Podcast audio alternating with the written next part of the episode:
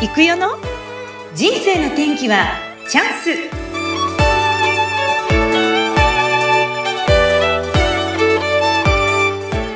人生の天気はチャンスこの番組はゲストさんの人生を自らの口で語っていただき、ご自身の人生の振り返り、人生観などを探っていく番組です。本日のゲストはなんと九州福岡から合同会社ハマーズ代表社員浜崎正樹さんです。浜ちゃん、こんにちは。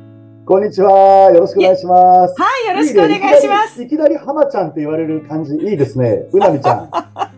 うなみちゃん、浜ちゃんの中と言っていいのかちょっとわかんないですけども、ねえー、この人はめちゃ、めちゃめちゃ実はめっちゃ九州、福岡、全国区有名人でございます。あの、実はですね、FBS 福岡放送の元アナウンサーということで、浜崎さん、あの、簡単にじゃあ自己紹介お願いいたします。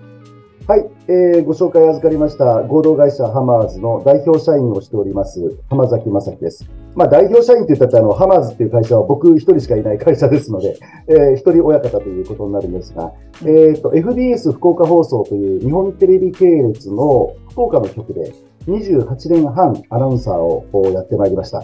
まあ、そんな中で、えー、いろんな局で、えー、授けてもらったスキル、うん、それからいろんな28年の中で培ってきた考え方、あそういうものがいろいろこう相まって、まあ、ちょっと曲穴をやめて、えー、飛び出したい、えー、テレビの枠を飛び出して何か新しい発信ができないかということで立ち上げたのがハマーズでありまして、えー、っと今年の1月にできたばっかり。はい、なので、もう代表といっても、ほやほやの代表でございます。うなみちゃんとは、あの、うなみちゃんが静岡第一テレビのね、アナウンサーでしたので、えー、94年入社の同期言うな、言うな、ということでね、年齢がバレる。年齢バレちゃってまあいいんですけど、もうバレてますけど。うん。はい。今日は楽しみにやってまいりました。はい。ようこそお越しくださいました。はい、はい、はい。浜ちゃんです。ということで、パチパチパチ、はい、このポッドキャスト私も始めてこれで1年半ですな、で、なんですけどね、うん、それで、たまたま、あの、この番組を担当してくださっている、全体を担当している岡田さんからですね、うなみさんにちょっとあ合わせたい人がいるって言われて、浜ちゃんをご紹介いただきました。浜崎さん。え、ちょっと待って、浜崎くんとかって、浜崎くんとか言っちゃうんですけど、同期入社なんですよ、私たちね。ねだから、同じ系列のその新入社員研修以来だったんだけど、あの、うん一緒にね、写真も写ってたりとか、あれからもう、だから30年経っちゃったんだねって話をこの前したばっかりでね。およそ30年ね。およそ30年。ただね、私は、あの、静岡にいて彼は、この浜さんはですね、福岡でもめっちゃ有名、全国区で。なんて、ズームイン!!朝!にも出てたもんね。そう、ありがたいことに、あの、うん、ズームイン朝の福岡と、まあ、福岡放送って福岡と佐賀のエリアなんで、ね、福岡と佐賀から、まあ、朝をお伝えするというね、温泉中継に、はい、えー、出演して、大体ね、あの、当時あの、福澤朗さんがね、メインの、東京にいる、あの、ね、メインキャスターで、そうでしたいつもね、あの、僕が温泉に入るために、こう、浴衣を脱ぐとね、あ、浜ちゃん、今日も放満だねって言ってね、いじってくれて。そう。福岡行ってね、あっという間に20キロぐらい太ったんですよ。いやだって私水があっちゃって。水があっていいところに、うん、自分に合ってたんだ。ほいでそうそう。20キロ太っちゃった。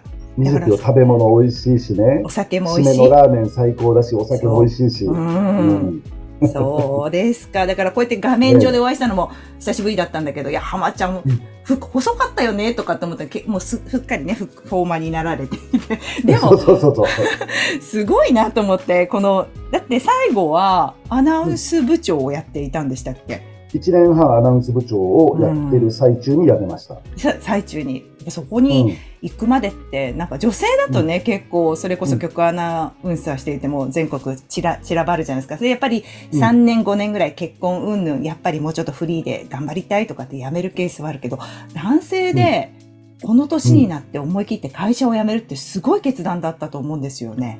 いやこれはね、うんもう今日正直に喋っちゃいますよ、いろいろ。言っちゃう？赤裸々に。うん。赤裸々に。なんで？あのー、結構ね、10年ぐらい前から、うんうん、まあ、メディア、大マスコミと呼ばれるテレビとか新聞とか、このままで大丈夫かなっていうのはずっと思ってたんですよ。うん、で、そんな中で、3年前からコロナが始まって、うん、で、僕自身でね、最初の1年ぐらいっていうのは、まあ、メディアの人間としての使命感を持って、仕事に当たっていました。うん、まあ、言うなれば、その、ワクチンを2回打ってね、あの、早くみんなでその、集団免疫を手に入れて、で、このコロナを終わらせましょう。そのための、あの、一番の方法がワクチンですと。ということで、こうね、えー話もしていましたし。ただ、それで収まらなくて、なんかオミクロン株っていうのが出てきてさ、じゃあ3回目のワクチンをって言われたくらいから、あれ？ちょっと思い始めて、で、まあ、詳しくは言いませんけど、その、ものの本を読んだりね、えーまあ、いろんな自分の勉強をする中で、あ、そうか、こういう考え方の人たちもいるんだな。うん。だから、まあ、あの、打た、打たないという選択肢もあるよね。っていうことに出会って、で、会社の中でも、あの、ちょっと、両、両論兵器にしていくのがいいんじゃないですか、メディアっていうのは。うん。推奨、推奨ばっかりじゃなくて、ちょっと待って、こういうリスクもあるかもよっていうね。うん。で、は会社の中でもちょっと言ってみたんだけど、まあ、なかなかそう変わらないわな。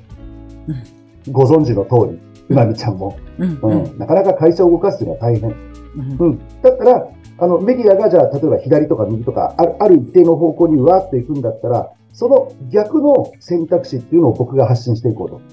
うんで、えーいつものテレビと、で、僕、ハマチャンネルっていうね、YouTube のチャンネルを始めたんですけど、テレビとハマチャンネルを見たら、あのー両方の意見が聞けて、そこで選択をしてもらって、で、世の中をみんなで考えていきましょうっていう。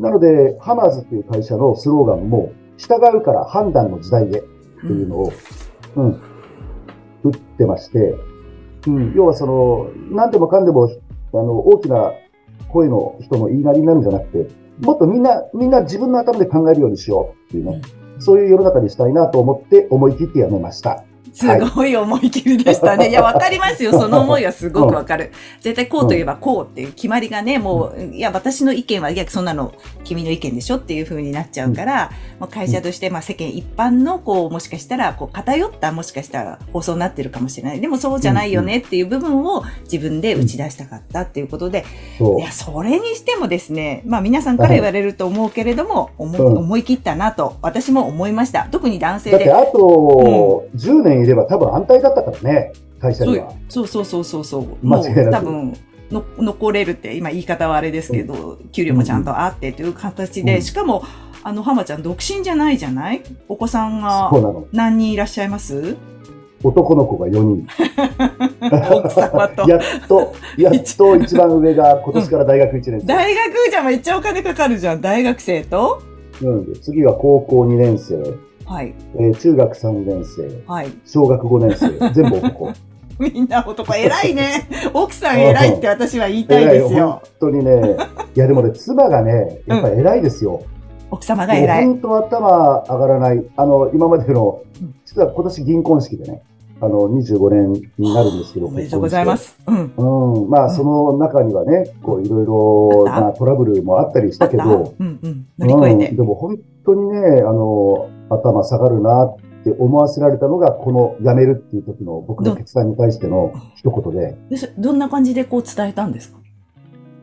あの、なんとなく、こう、一緒にテレビ見ながら、うんああ、またテレビがこんなこと言ってるなとか言いながら一緒に見てて、なんかね、予感があったみたい。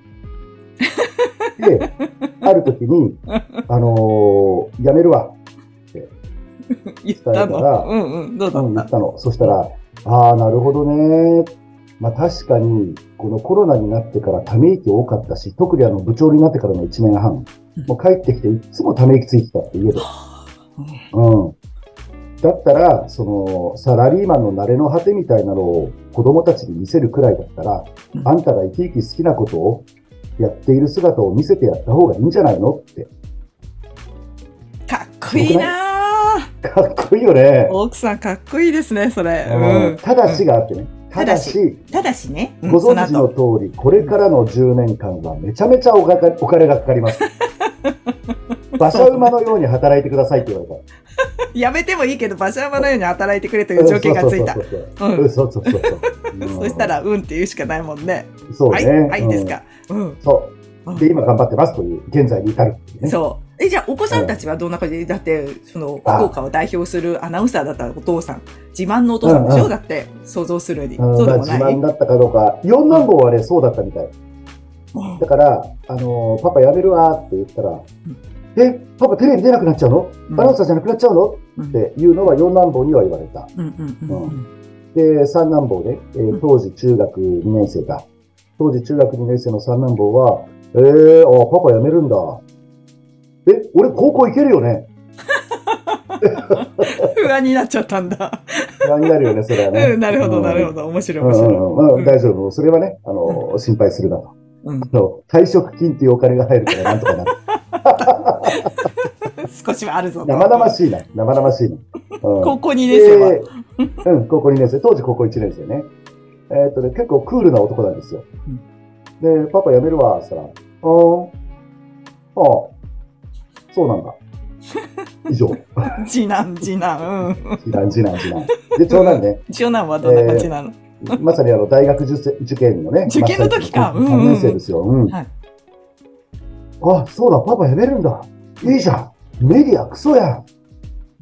ええええそう思ってたんだ。じゃあいろいろ感じるとこがあったんだね。やっぱり彼なりに、結局、彼の高校3年間って、あのーコロナの3年間だったわけですよ。そうか、まるまる。文化。祭もできなかった、1うんか回も。わいそうだった。うん。体育祭も最後に1回だけかな。それから、中学3年の3月に、えっと、修学旅行で、海外にね、3週間ぐらい語学研修に行ける予定だったの。予定だったの。予定だったの。それが行けなくなっちゃって。いや、かわいそうな残念だったね、それじゃ。そうう。ん、うん。で、クラスの中にね、やっぱり顔がわからない女の子が何人かいるって。ずっとほら、マスクして生活してるから。そういうことですよね。ちょうど青春時代が。そう。だから僕自身はそういう、やっぱ長男見ながら、うん。なんかこういう子たちが世の中にいっぱいいるんだよね。うん、うん。そっか。うん。で、そういう世の中に、を早く終わらせられなかったのって、絶対僕らにも責任があるよね。うん。大人であり、メディアであり。うん、うん、ううんん。っていうところも、まあ、やめて何か新しいことを始めようっていう決断の大きな要素かな。うーん、そっか。うんお子さんたちの声がそして本当生だよね。うん、そして。そうそう。で、その長男にしてみると、うんやっぱりメディアクソやんっていう一言に集約されてるように、うんやっぱりお前らが俺たちをこういうふうにしちゃったじゃないか。っていう気持ちを持ってたってことだよね。うーん。だから余計にね、申し訳なかったなっていうので、まあその息子の長男の一言でね、うん、やめて正解だ。うんっていうふうに思わされた。いやーうん。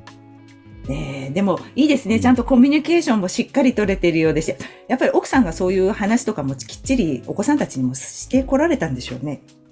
たまちゃんがやってきた？これはねうん。これはね、いや、子供がね、うん生まれるときに、結婚したときにだったかな、うんうん。妻と話したのは、うん頼むから、うんうん子供たちの前で、ご主人、主人ね、僕ね、あの、旦那の悪口だけは言わないでくれ。言ったんだ。そうすると、うん旦那の権威っていうのがどんどん落ちてしまう。やっぱり最後はお父さんが一括して、なんとかこう、チームである家族を。導いていく。うんだからそこでお母さん、サブリーダーであるお母さんがうんリーダーの悪口をうん。言うなと。メンバーに言ってしまうと、まとまるものもまとまらなくなってしまう。。君は僕に対して言いたいことがいっぱいあるだろう。それはわかる。だけど子供の前では言わないで。言うね 約束して。分かったよって言って、そこはちゃんとしたんですね。あ、でもやね。うん。でも、チームビルディングを家の中でもしっかり、ちゃんとリーダーシップを取ってやってこられたっていうことですよね。まあそんな難しい話じゃないけどね。えー、いや、それにしても今までずっとテレビの中で、まあ、30年近くいて、実際にこう、フリーランスになってやると、いろいろあるでしょ？大変。これはね、やっぱりうん。テレビ局でね、うん28年、うん。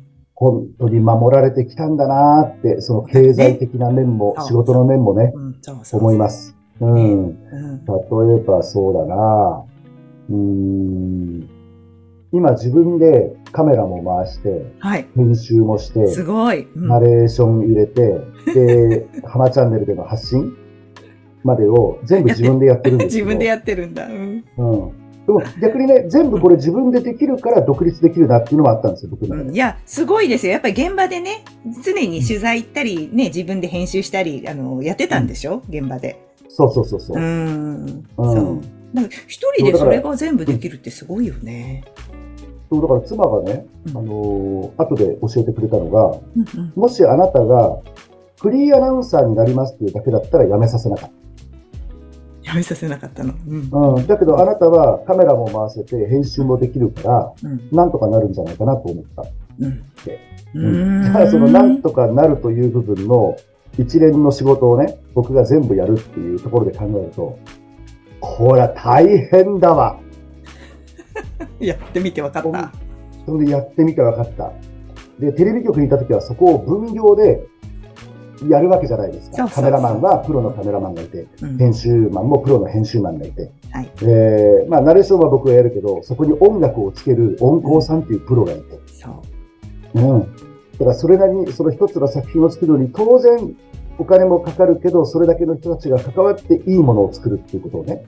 やってきたのが、うん。これをね、一人でやるって言ったらうん、本当撮影して、帰ってきて、編集始まって、うん3日ぐらいかかって、うん一つの作品作るのにやっぱね、3日4日かかるんだね。そうね。かかるね。そこの僕の時給換算したらもっともらわなきゃいけなかったんじゃないのとか、思うけど、そうもいかないし。そう。世の中はね、そう。だから、そこがなかなか、こう、作る側としてやってみて、こう、これだけかかってんだけどなと思うけど、なんか一歩の世の中出てみたら、そそんな高いもので売ってるのもないしなとか、いろいろ考えることってやっぱりあって、でもそれを今ね、それからお金のことも全部今度やんなきゃいけないじゃない？会社になっちゃったけら。経理、そう、経理系も。ね。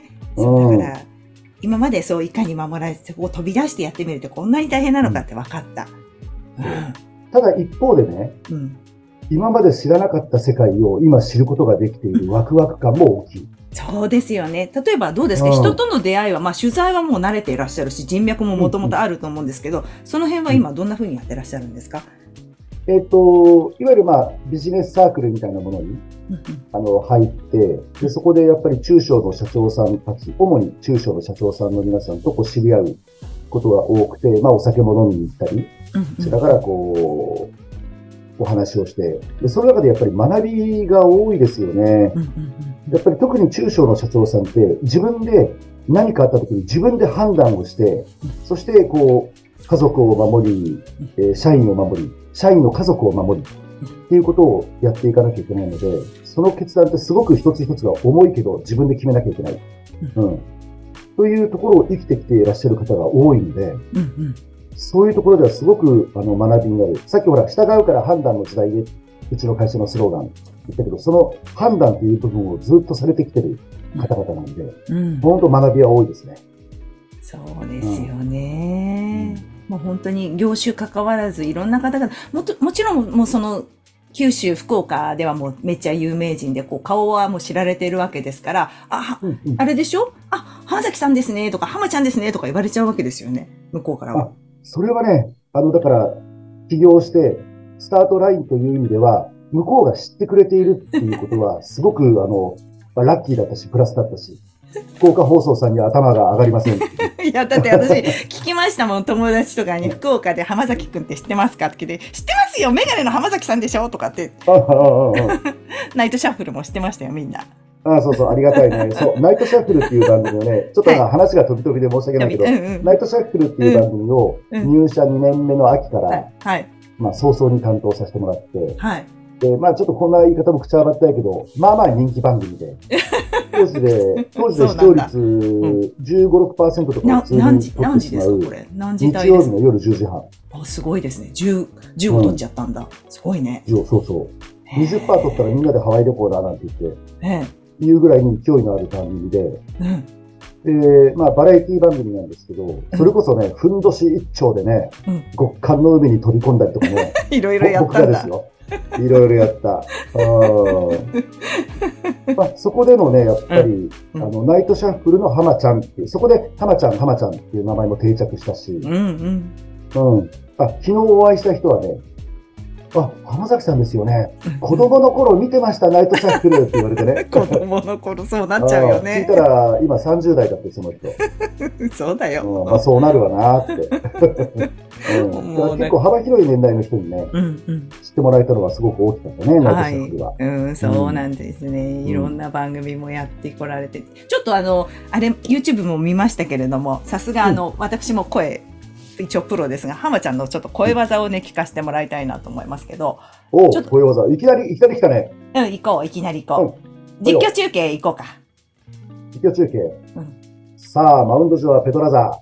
バッターボックス。このバッターを打ち取れば、大英ホークス初優勝ということになります。キャッチャーは城島。城島がサインを出す。ペトラザ、うなずいた。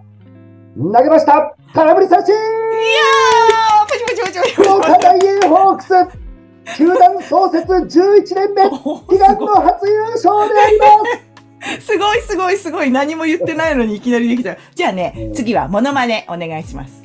モノマネうん。おやおや、今日はうなみさんはどんな旅をしていくんでしょうか？ぶらりと行きましょうね。おやおや、電車が入ってきましたよ。この電車に乗ってどこにお出かけになるのかかな？なーうまいうまいうまいほら、うなみちゃん。今日はちょっとショートカットでいい感じだろちょっとルパンっぽい。ルパンね。ルパンっていうやつね。あそれは藤子ちゃんね。ふうちゃんだね。う ん面白い。なんかすごいですよ。だから YouTube も今充実してて、今お話にあった社長さんを対象にした番組を力入れてやってらっしゃる。あ、そうそうそうそうそう。うんあのーまあ、要はさ、うん僕がやりたい世の中のことを発信したいって、実はこれお金にならないんですよ。お金出てくばっかりのむしろ。うん交通費かかるし。うんうんで、撮影、編集といったって、それお金が入ってくるわけじゃない。うんでも発信をしていきたい。うんそしたらね、どうやって家族を守っていこうかと うん。いう時切に、実。うん。うん、さっきあの中小の社長さんたちといっぱい知り合いになりましたっていう話をしましたけど、うんやっぱり元気なんだよね、皆さん。前向きで。うんうんうんで、僕もそれで元気をもらったから、こういう人たちと一緒にこう対談をしてうん、この人たちの元気とか学びとかを発信していったら、世の中が元気になるんじゃないかと思ったの。うんうん。ああ、なるほどね。それで、まあ、宣伝広告費という形で、あの、社長様からお金は頂戴するんだけど、対談相手になって、うん、で、一緒にこう世の中のために、うんなんかプラスになる元気や学びを発信したいと思って、社長っていう番組をね、あの、立ち上げました。くれ社長じゃん、社長、いいですね。社長、社長です。社長って上にね、伸びるのね、社長そうそうそうそうってね。そう。イメージとしてはね、ちょっとちょっと社長教えてください、僕にいろんなこと。いや、でもやっぱりいいですよ。プロのね、あの、聞き手がいて、しっかりご自身でカメラ回して、ナレーションも入れて、音楽入れて、スーパー入れ込んでみたいなのもやっちゃうわけだからね、一人でそう。ね。まあうん。正確に言うと、社長に関しては、福岡にいるフリーのディレクターさんと。ついてやるんだ、二人2人で。で立ち上げて、うん。だから撮影と編集は彼がやってくれて、あ、そうなんですか、僕はとにかくそこはね。こう対談相手として、うん。事前にいろんな勉強もしてね、その分野の勉強もしないとはいはい。お話できないし、ね全くそうですよね、インタビューするときって、ゼロベースできないもんでねき。ないできない。うん、あと今最近楽しんでることは何ですか？そうですね、んやっぱカラオケは昔から好きなんで、うん僕ね、高校の頃からうんギターを弾き始めて、そうなんだ。何歌うの？素敵。うん。あアルフィー、アルフィー懐かしいな。アルフィー、アルフィー、メリアンとかね。星空のってやつ？うん。はいはいはいはいはい。え、フラムちゃん歌える？今、ホストラのディスタンス。歌えるかな？そう、サビの部分しか歌えないよ。あ、サビの部分や、ちょっとやってみようよ。あ、か最初の音ちょうだい。え？最初の音ちょうだい。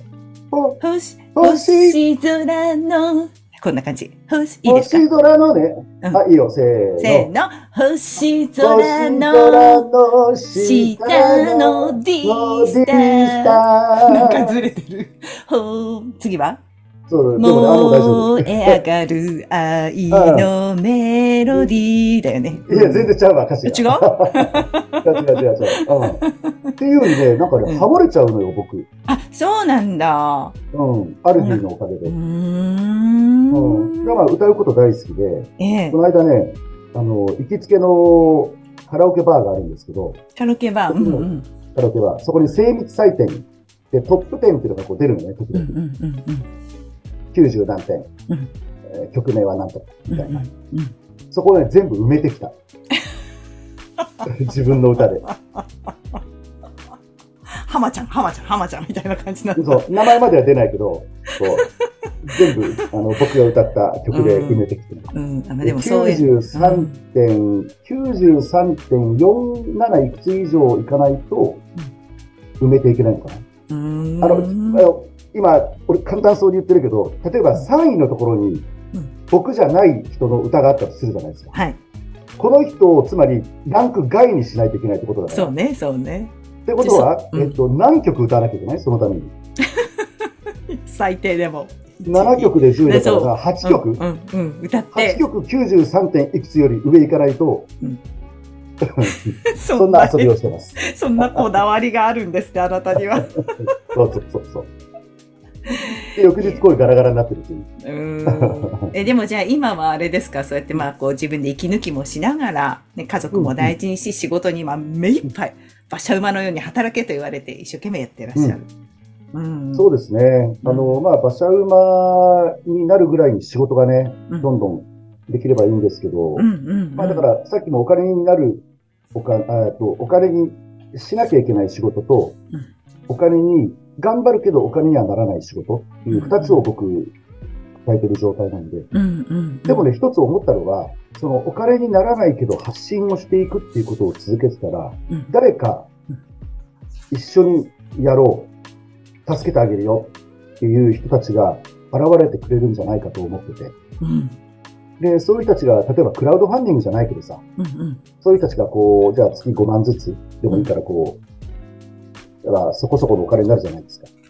そうなったらね、従業員雇って、うんやっぱりテレビ局の中にも僕と同じような考え持ってるけどやめられない、くすぶってる人たちいるんですよ。まあいるでしょそうういうね。人たちを呼び寄せてね、うん一緒にやろうぜってうんうん言って、そ声したら、ね。一うんうん、今は一日に一つの現場しか行けないけど、んその彼が入ってくれれば、一日に二つ現場行けるじゃないですか。うんうんうんそうすると発信できる量が増えるじゃないうんうんうんそうしたらもっといろんなことを発信していける。そうね。うん。ういんやもう真面目にやっていくしかないよね、これね。コツコツね。でもすごいじゃん。コツコもう YouTube だって1000人登録者数も超えてるし、かなりなんか料理とかの動画も Facebook なんかで上がってるじゃんね。そうそうそうそうそうそう。料理も好きな。なんだなと思って料食べるのやっぱ好きなのね。わかるじゃんね。ああいう動画見れば。うん。やっぱ子供たちがね、うんあの、お、これうまいじゃんとか言いながら、こうね、うん白米頬張りながらその僕が作ったおかずを食べね、るんだ。食べてる姿を見るとね、うんうんうんうんおうおうおうよし、じゃあ次は何作ったのかな？あ、いいお父さんしてる。あの、正直ね、昭和の男で、うん、そうなんだ。男子厨房に入るべからずあってずっそうだったと思って人なのたんだけど、うんう。んそうだったの？でもこのコロナ禍で何か始めようっていう時に中華鍋買ったのよ。おー。うん。そうするとやっぱ楽しいんだよね。中華鍋をこうやね、ってんだ。あの大きく振るいながらね、うん。野菜をパーッと上に飛ばしながら、こう、カーン、カンカンカーンって言わせながらね、やってんの？本当？料理するのがお父さん汚さないでよとか言われない？大丈夫？あ僕ね、ちゃんと終わったら、すぐにこう、うんあきれいにしますから。さすがです。ういやただね、それも息抜きというか、ーうん気分転換にはなってるかな。なるほど。じゃあもう本当にこれまでのね、サラリーマンだと本当、あれでしょ？家に帰ってくる時間、時間だって本当に遅かったりとか、それがもう全くこう、独立したことによって、ちょっと自分でこう見つめる時間ができたりとかして、ちょっと生活が変わって、ね、今までの生き方とは。じゃあまさに、あれですか？人生の転機。今。いやー、本当にね、まあ、自分で作り出してしまった天気とも言えるかもしれないけど、うんあのーね、この番組のタイトルじゃないですけど、やっぱりこの、やめたっていう人生の大きな転機をチャンスに変えていかないとね、そう。うん。で、これがチャンスだと思って僕がそのチャンスをものにできれば、その時にはきっと世の中がもっと前向きで明るくなってる。うんうんうん。そういうふうにしていかなきゃいけないしね。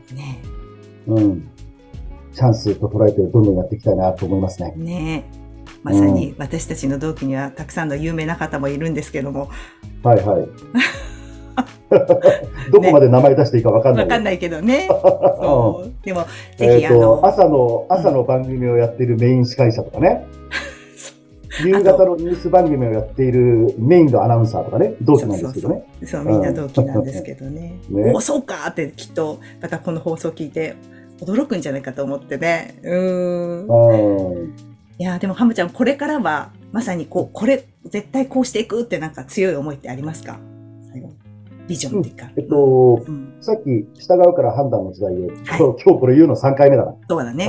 うん。と、と、もう一つね、やっぱり、あの、なんぼかいい世の中にしたいっていうのが、あの、僕の中で一番強いです。なんぼか。いい世の中にするっていうと、すごくちょっと強すぎるけど、でも、日々生活していて、あ、なんか今日もいい一日を送ったなってみんなが思えるような、うんうん、なんぼかいい世の中。うん、うん。これはね、実は、僕がニュースキャスターをしていた時に、報道部長をしていた先輩がいまして、もちろん記者上がりとね、報道部長。あの、その報道部長が、酔っ払いながらね、僕に言ったんですよ。うん、いや、花さ、俺たちテレビ局っていうところに勤めててさ、まあ、世の中の人たちに比べたらすごく発信力を持たせてもらってるわけじゃん。だったらさ、この発信力使ってさ、なんぼかいい世の中にしてえじゃねえか、俺たちで。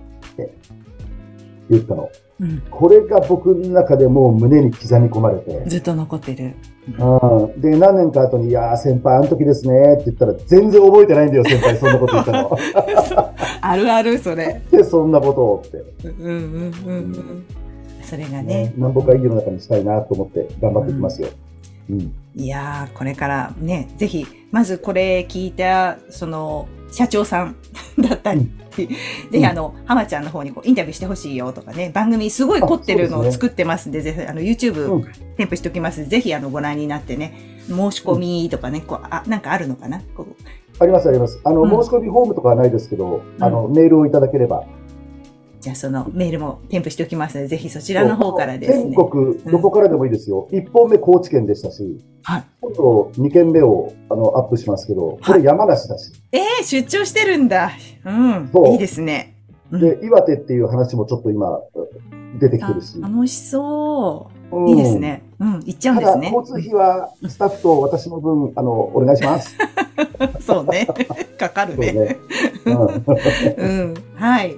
ということで、ぜひともこれからもますますあの、はい、浜ちゃん、浜崎くんが輝いていきますんで、よろしくお願いします。うなみちゃんと同じぐらい輝いていきたいと思ってます。いや、もう私よりめっちゃ、めっちゃパワーあるし。はい。はい、うん、うん。はい。今日はどうもありがとうございました。浜ちゃんの人生語っていただきます。そしてこれからますます活躍されます。本日のゲストは合同会社ハマーズ代表社員浜崎正樹さん。浜ちゃんでした。どうも浜ちゃんありがとうございました。ありがとうございました。うなみちゃんにズームイン。バイバーイ。バイバーイ。バイバーイ。